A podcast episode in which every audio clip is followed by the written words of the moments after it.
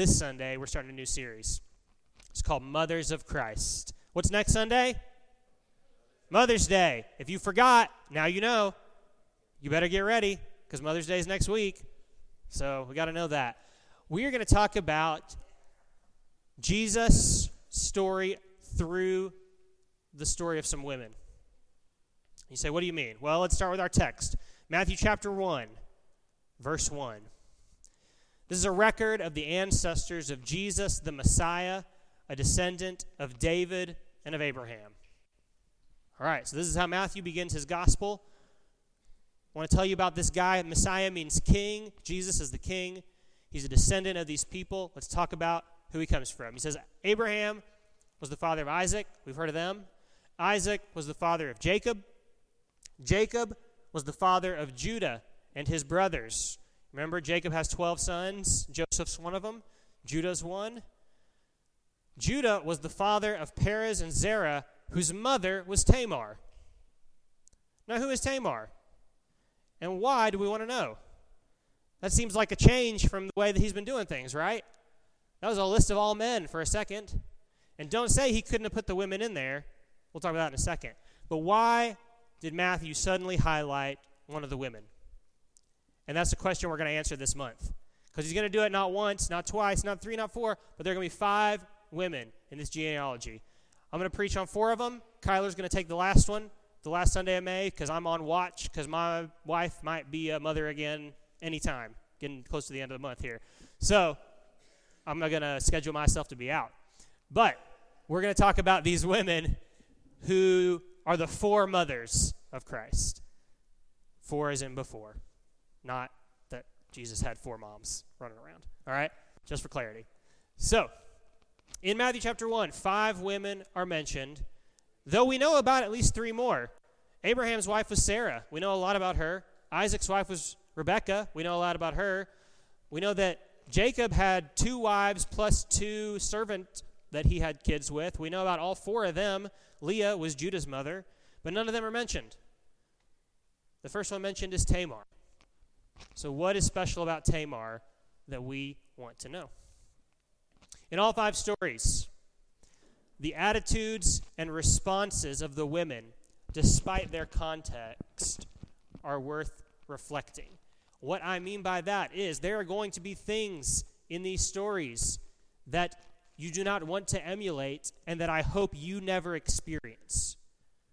Because these women went through some nasty, especially these first four, and uh, really all five of them go through some nasty in their story. And I hope you don't have to go through that. But the way they respond is something that's worth us thinking about, and there's aspects of it that are worth living out as well. All right? And I think that is why Matthew is telling us about these five women and highlighting their names in this gene- genealogy. One other thing that's not up here, we'll talk about more next week, is none of the first four are from Israel. One of the rules that God's going to make later is don't marry any foreign women. All four of these are foreign women.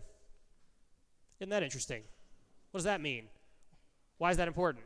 We'll get to that. So, let's talk about Tamar the first of these mothers. We're going to be in Genesis chapter 38. Now, Tamar was married to Ur, which was Judah's oldest son. But God thought that he was wicked, and so he put him to death. No kids yet. Ur is dead. According to the customs and later the law, the next brother in line has to marry the woman to produce offspring. Because in this society, we don't have Social Security, there's nothing for retirement. If you don't have kids, nobody's going to take care of you. You got nothing going on. So they're doing this to try to take care of these women to make sure that they have a place later on. So she is going to be given to the next son. Son number two, Onan doesn't like that, and he makes sure that she does not get pregnant.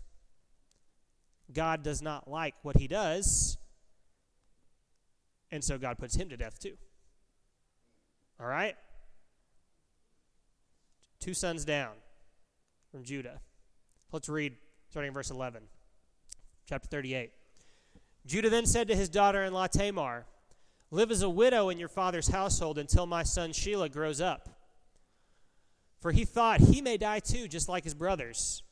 So Tamar went to live in her father's household.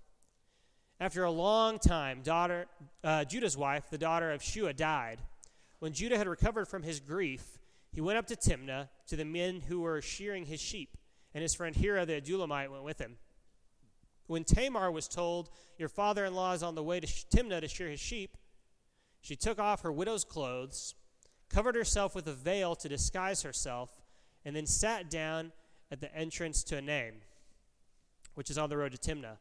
For she saw that, though Shelah had now grown up, she had not been given to him as his wife. Y'all see what's going to happen? Kinda. So Tamar recognizes she is being denied what she's supposed to get. She's supposed to have this next son. And it's time now. He's old enough. But Judah says, I don't know. The last two died. I got a bad feeling about this third one. But Tamar has a plan. Here's where the parental advisory comes in. All right? We looks good in here. We should be good to go. Here we go. Verse 15 When Judah saw her, he thought she was a prostitute, for she had covered her face. Not realizing that she was his daughter in law, he went over to her by the roadside and said, Come now, let me sleep with you. And what will you give me to sleep with you? She asked. I'll send you a young goat from my flock, he said. Will you give me something as a pledge until you send it? She asked. He said, What pledge should I give you? Your seal and its cord, and the staff in your hand, she answered. So he gave them to her and slept with her and she became pregnant by him. this, this is a mess, isn't it? This is a mess. That's, that's what I'm telling you guys. This, this is a mess, and there's going to be some messy stories. There's some messy sto- If you don't know, there's some messy stories in the Bible. If you try to emulate and be just like every character in the Bible, your life's going to be a wreck. All right? There is one we emulate. Who's that? The Jesus. That's right. A lot of these other stories are to show us that I got mess in my life too, and God's still going to use me. But I'm jumping ahead to where we're going to get to. All right. So, after she left, she took off her veil and put on her widow's clothes again. So she's not taking up a new job. This was a one time deal for a purpose. Now, Judah tries to send the goat, but no one knows about her. No one says, No, there hasn't been any prostitute around here. We don't know what you're talking about. Well, he doesn't want to get embarrassed. He says, I'm going to be a laughing stock if I keep on trying to do this. So I said, I tried. I did my best. Oh, well. It is what it is. Verse 24. About three months later, Judah was told, Your daughter in law Tamar is guilty of prostitution. What's Judah going to say? As a result, she's now pregnant. Judah said, Bring her out and have her burned to death. He doesn't know that. As she was being brought out, she sent a message to her father in law I am pregnant by the man who owns these, she said. And she added, See if you recognize whose seal and cord and staff these are. Judah recognized them and said, She is in the right, unlike me, since I wouldn't give her to my son Shelah. And he did not sleep with her again. Now, that bracketed part there I've changed the translation slightly. A lot of your translations are going to say something about she's more righteous than I am. And when we talk about the word righteous, we think about a moral quality. Is this a moral quality story? Not really. But she's right, and he's not. And you get that, don't you? You feel that this is about this is about justice. It, it's about justice. Is she knows something is supposed to be hers, in the way the system is set up, and she is being denied what she needs. And so she doesn't go quietly. So,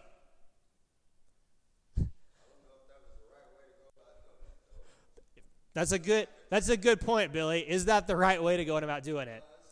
Well, let's let's let's put ourselves in Tamar's shoes for a second here, right? Where what four four three three and a half four thousand years ago Women have no rights, they're treated like objects. What, what else can she do? She's attached to Judah's family. No one else will marry her because she's a widow. Her parents are getting older. What one thing does she have that she can use for her future? Her body. Her body is the one thing she can use. It's all bad. It's all bad. And you know what? What does Matthew do? He said, whose mother was Tamar in the genealogy. I know these are these are going to be new stories for some folks. That's good. We want some of these stories because because there's some things we need to pull out. And what do we need to pull out? What what do we what do we gain here from this story? Perspective, Perspective is a good point. Here's what I want to point out. Tamar uses resourcefulness and creativity, right? You know, the choices look like I'm going to, I don't know, turn to actual prostitution for my life because that's what other widows have to do because they don't have any recourse and that's the only way they can do anything. Or I'm going to just die in poverty because I can't force him to do anything here. And she picks something else. She says, I've got an idea and I'm going to do it. It was you know, jo- you know Jacob, Judah's father, you know what his name means? Deceiver. This, this is not this is not the family of holy people who are always making the right choice. The, yeah, that's right. Like this Judah and all of his brothers get together and their sister, I mean, what do we got? Any more kids that showed up? Their their sister gets raped at one point and they go in and they tell these guys, oh, you need to be circumcised like we are. And so all the guys get circumcised because they say, yeah, we'll give you our, our sister. And while they're circumcised and they're healing, Judah and all his brothers come in and they kill all of them. All right? This is, this is not a family that's got a bunch of behaviors we want to emulate. They are the people God chose to work with, though. And there's a little bit we can kind of gather from these stories and say, why, why does Matthew want us thinking about Tamar? And, and here's some positive aspects we can pull out of that story. I don't think that's the whole reason he wants us thinking about her. I think he wants us to, to realize, too, that Jesus' family story is not pristine, right? And God works through the mess, right? God works through the mess. If there wasn't a mess, he wouldn't have. Right. But do you have a mess in your life? We got a mess in our life. We got a mess in our life. We see things like this. We see people denied justice, right? And sometimes it takes heaven and earth moving for justice to show up. Amen. That's not right. That's not how it should be. This is not a story of how things should be, is it? But it's a story it's a story about what happened and how justice was brought about. Is Jesus going to bring about justice? Is he going to do it the right way? Should he have had to go to the cross? But he did anyway, right? And he goes into the nasty, right? Maybe some of that's in this story too. So, let's continue our genealogy. We got to talk about one more woman today because we got to do some 119 so we don't have five Sundays to do the women. We got to do it in four, so we're doing two today. Judah was the father of Perez and Zerah, whose mother was Tamar. Perez was the father of Hezron, the father of Ram. Ram was the father of Amminadab, the father of Nahshon, the father of Salmon. So this is, if you're tracking with history, they're in exile in Egypt. They've been living in Egypt. They become slaves in Egypt. And then Moses comes and God breaks them out of slavery with the 10 plagues. The Red Sea is parted. They come out, then they wander for 40 years in the desert.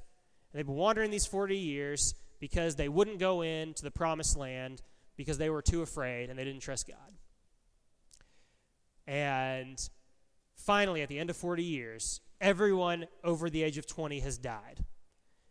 Moses is dead. Joshua is now leading the people. All right? And Salmon was the father of Boaz, whose mother was Rahab. All right who's Rahab. More people will know this story than the Tamar story.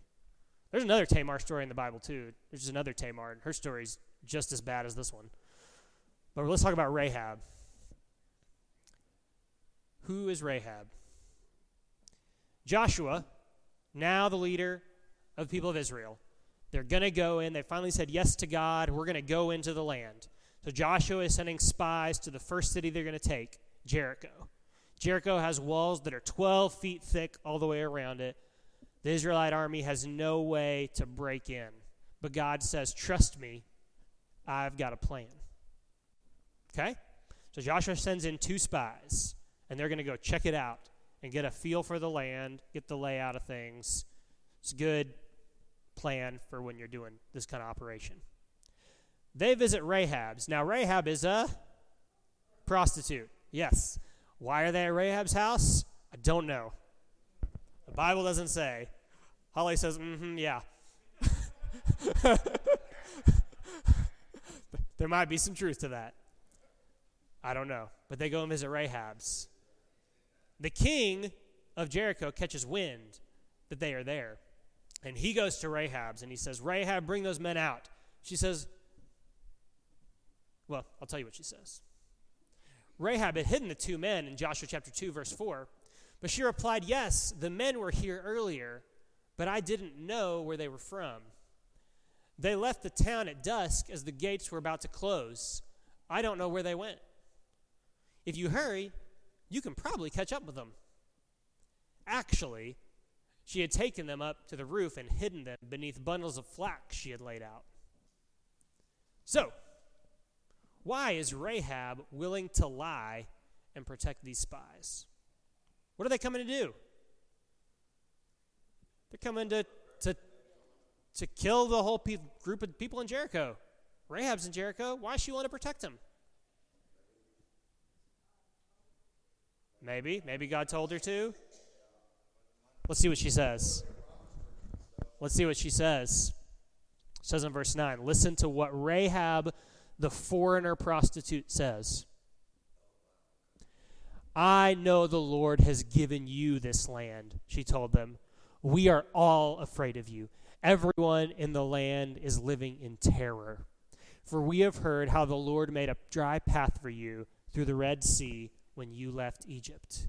And we know what you did to Sihon and Og, the two Amorite kings east of the Jordan River, whose people you completely destroyed. No wonder our hearts have melted in fear. No one has the courage to fight after hearing such things. For the Lord, your God, is the supreme God of the heavens above and the earth below. You remember what these spies' parents did? They went to check out the land and said, We can't conquer that place. Those people are too scary. And God says, You fools. you have me. We are going to be fine, but you wouldn't trust me. And they all died. Their kids got to make it, the rest of them died. What does Rahab in the city of Jericho say to these people? Your God's the supreme God. I know He's going to give it to you. Now, swear to me by the Lord that you will be kind to me and my family since I have helped you. Give me some guarantee that when Jericho is conquered, you will let me live along with my father and mother, my brothers and sisters, and all their families. So the spies make a promise with terms to spare her and her family. She's got to have this scarlet cord hanging out of her window. And if she does that, anybody that's in her house is going to be spared. I accept your terms, she replied, and she sent them on their way, leaving the scarlet rope hanging from the window. That's how they got out. They climbed down the rope, coming out the wall, bright red, can't miss it. Right? Sure, her place is on the wall, 12 foot thick wall. So, Joshua makes it clear over and over again in the next few chapters, Rahab the prostitute is to be spared. So God gives them the plan. They march around the city for days and days. The seventh day, they march around. At the end of seven times marching around, they yell, they blow the trumpets. They got the Ark of the Covenant with them. The walls fall down. They go in, they kill everyone in the town, except for So Joshua spared. That's supposed to say 6, Joshua 6, not Joshua 2. So Joshua spared Rahab the prostitute and her relatives who were uh, with her in the house because she had hidden the spies Joshua sent to Jericho. And she lives among the Israelites to this day.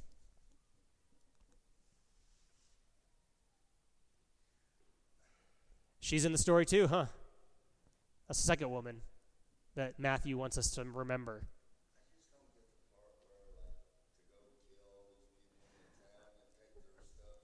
I I hear you. There are some other serious issues to address in the future about the slaughter of the Canaanites by the Israelites. And that is something that drives people crazy constantly. Because the way that Jesus is is different, right? And there are stories in the Bible that we're going to have to take and we say, God, you wanted us to hear this for some reason. And we're going to wrestle with that, and we're not going to use it as a template for how we live our life. Because we're only going to use God in the flesh as a template for how we live our life, right? And did Jesus go around killing people? No. Did Jesus go around waving a sword? No. Jesus went around dying on the cross. He gave up himself. He loved and he served and he poured out his life. How do we live? Love and serve and pour out our lives. Rahab, how did, what did she do? She saw clearly, didn't she? She saw who was in charge. And it wasn't her king, it was the Lord, right?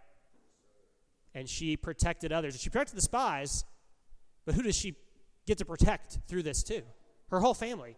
Her whole family gets to come and they get to join God's people through this because she had it figured out. And you say, she, what? She's, she's just a prostitute. She, she lied to cover for these guys. But she becomes part of the story of Jesus, right? Part of the story of the people of God.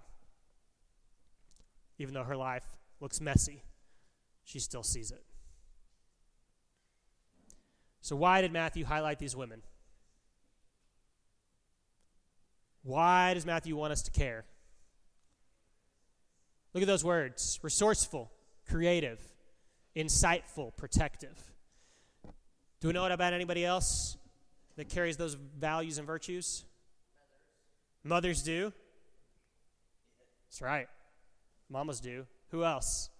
Who's our template? Was Jesus resourceful? Yes. He's creating something out of nothing sometimes. Five loaves and two fish feed 5,000. Is he creative? You heard any parables lately? He'll change your life. What about insightful? He didn't just see what was going on, he could see inside. And through and past and everywhere else, right? And protective. Is Jesus taking care? What's Jesus doing? He's going to the cross because of love, right? because he's going to make sure you get to be part of his family. Do these women reflect things that Jesus is going to be later on? Absolutely. Does their messy lead to the Savior? Yeah, it does. Is that good news? It's good news. Let's share some more good news. God uses messy people to move his story forward. The story's still going, right? We're not all the way there yet. Jesus has come, and there's great things as the kingdom grows and becomes bigger and more. And God wants messy people in his family. Tell me. That's this is great news. This is great news. We've all got mess in us. Some of us some of us wear it on our sleeves more than others, right? But even the ones of us who aren't saying it, we know we've got it in there. God uses messy people to move his story forward. God wants to use you for that. Let me read one more story. This is from book of Matthew, chapter 12. It's going to tie us together. As Jesus was speaking to the crowd, his mother and brothers stood outside asking to speak to him. Someone told Jesus, Your mother and your brothers are standing outside and they want to speak to you. Jesus asked, Who is my mother? Who are my brothers? Now, mamas, this would be a little offensive. if your kid says this about you. Mary's going to get it later. She hadn't gotten it yet at the point of the story. or his brothers, but he says he pointed to his disciples and said, Look, these are my mother and brothers. And I'm sure when he pointed to Peter and said, These are my mother and my brothers, Peter went, huh. But hey. Anyone who does the will of my Father in heaven is my brother and sister and mother. What's Jesus just done? He's creating new family, right? Do you want to be part of Jesus' family? Jesus wants you to be part of his family story. How do you become part of the family? You've got to do the will of the Father. In the end, it looked messy. Tamar brought about justice. That's what God wanted in that situation. We don't like how it looked. I'm not saying we need to do it the same way. Good came out of it, and justice will prevail and must prevail.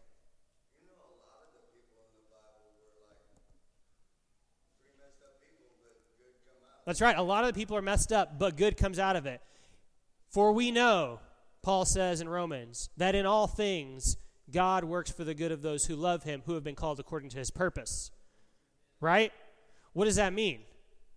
That means we're going to mess up. God is going to work good. That doesn't mean everything that happens is going to be good. The end result is God is going to do something good no matter how messy you make it. Do we want to try to make it messy? Oh, no. not, not particularly, no. But can God work through the mess? God can work through the mess. Jesus wants you to be part of his story. We do the will of the Father. Do you want to be part of the family? We're here. And now we get to go after this and do what Jesus did and does outside these walls. Because this place can't trap in what Jesus is doing. What Jesus is doing is too big for this room, right? And if it gets stuck in here, we're not doing what we're supposed to. It's got to go outside. I'm glad you're here. I love you. Jesus loves you. Jesus wants you as part of his family. If you haven't joined it, man, why not today? Why not today? Come on as we stand and as we sing.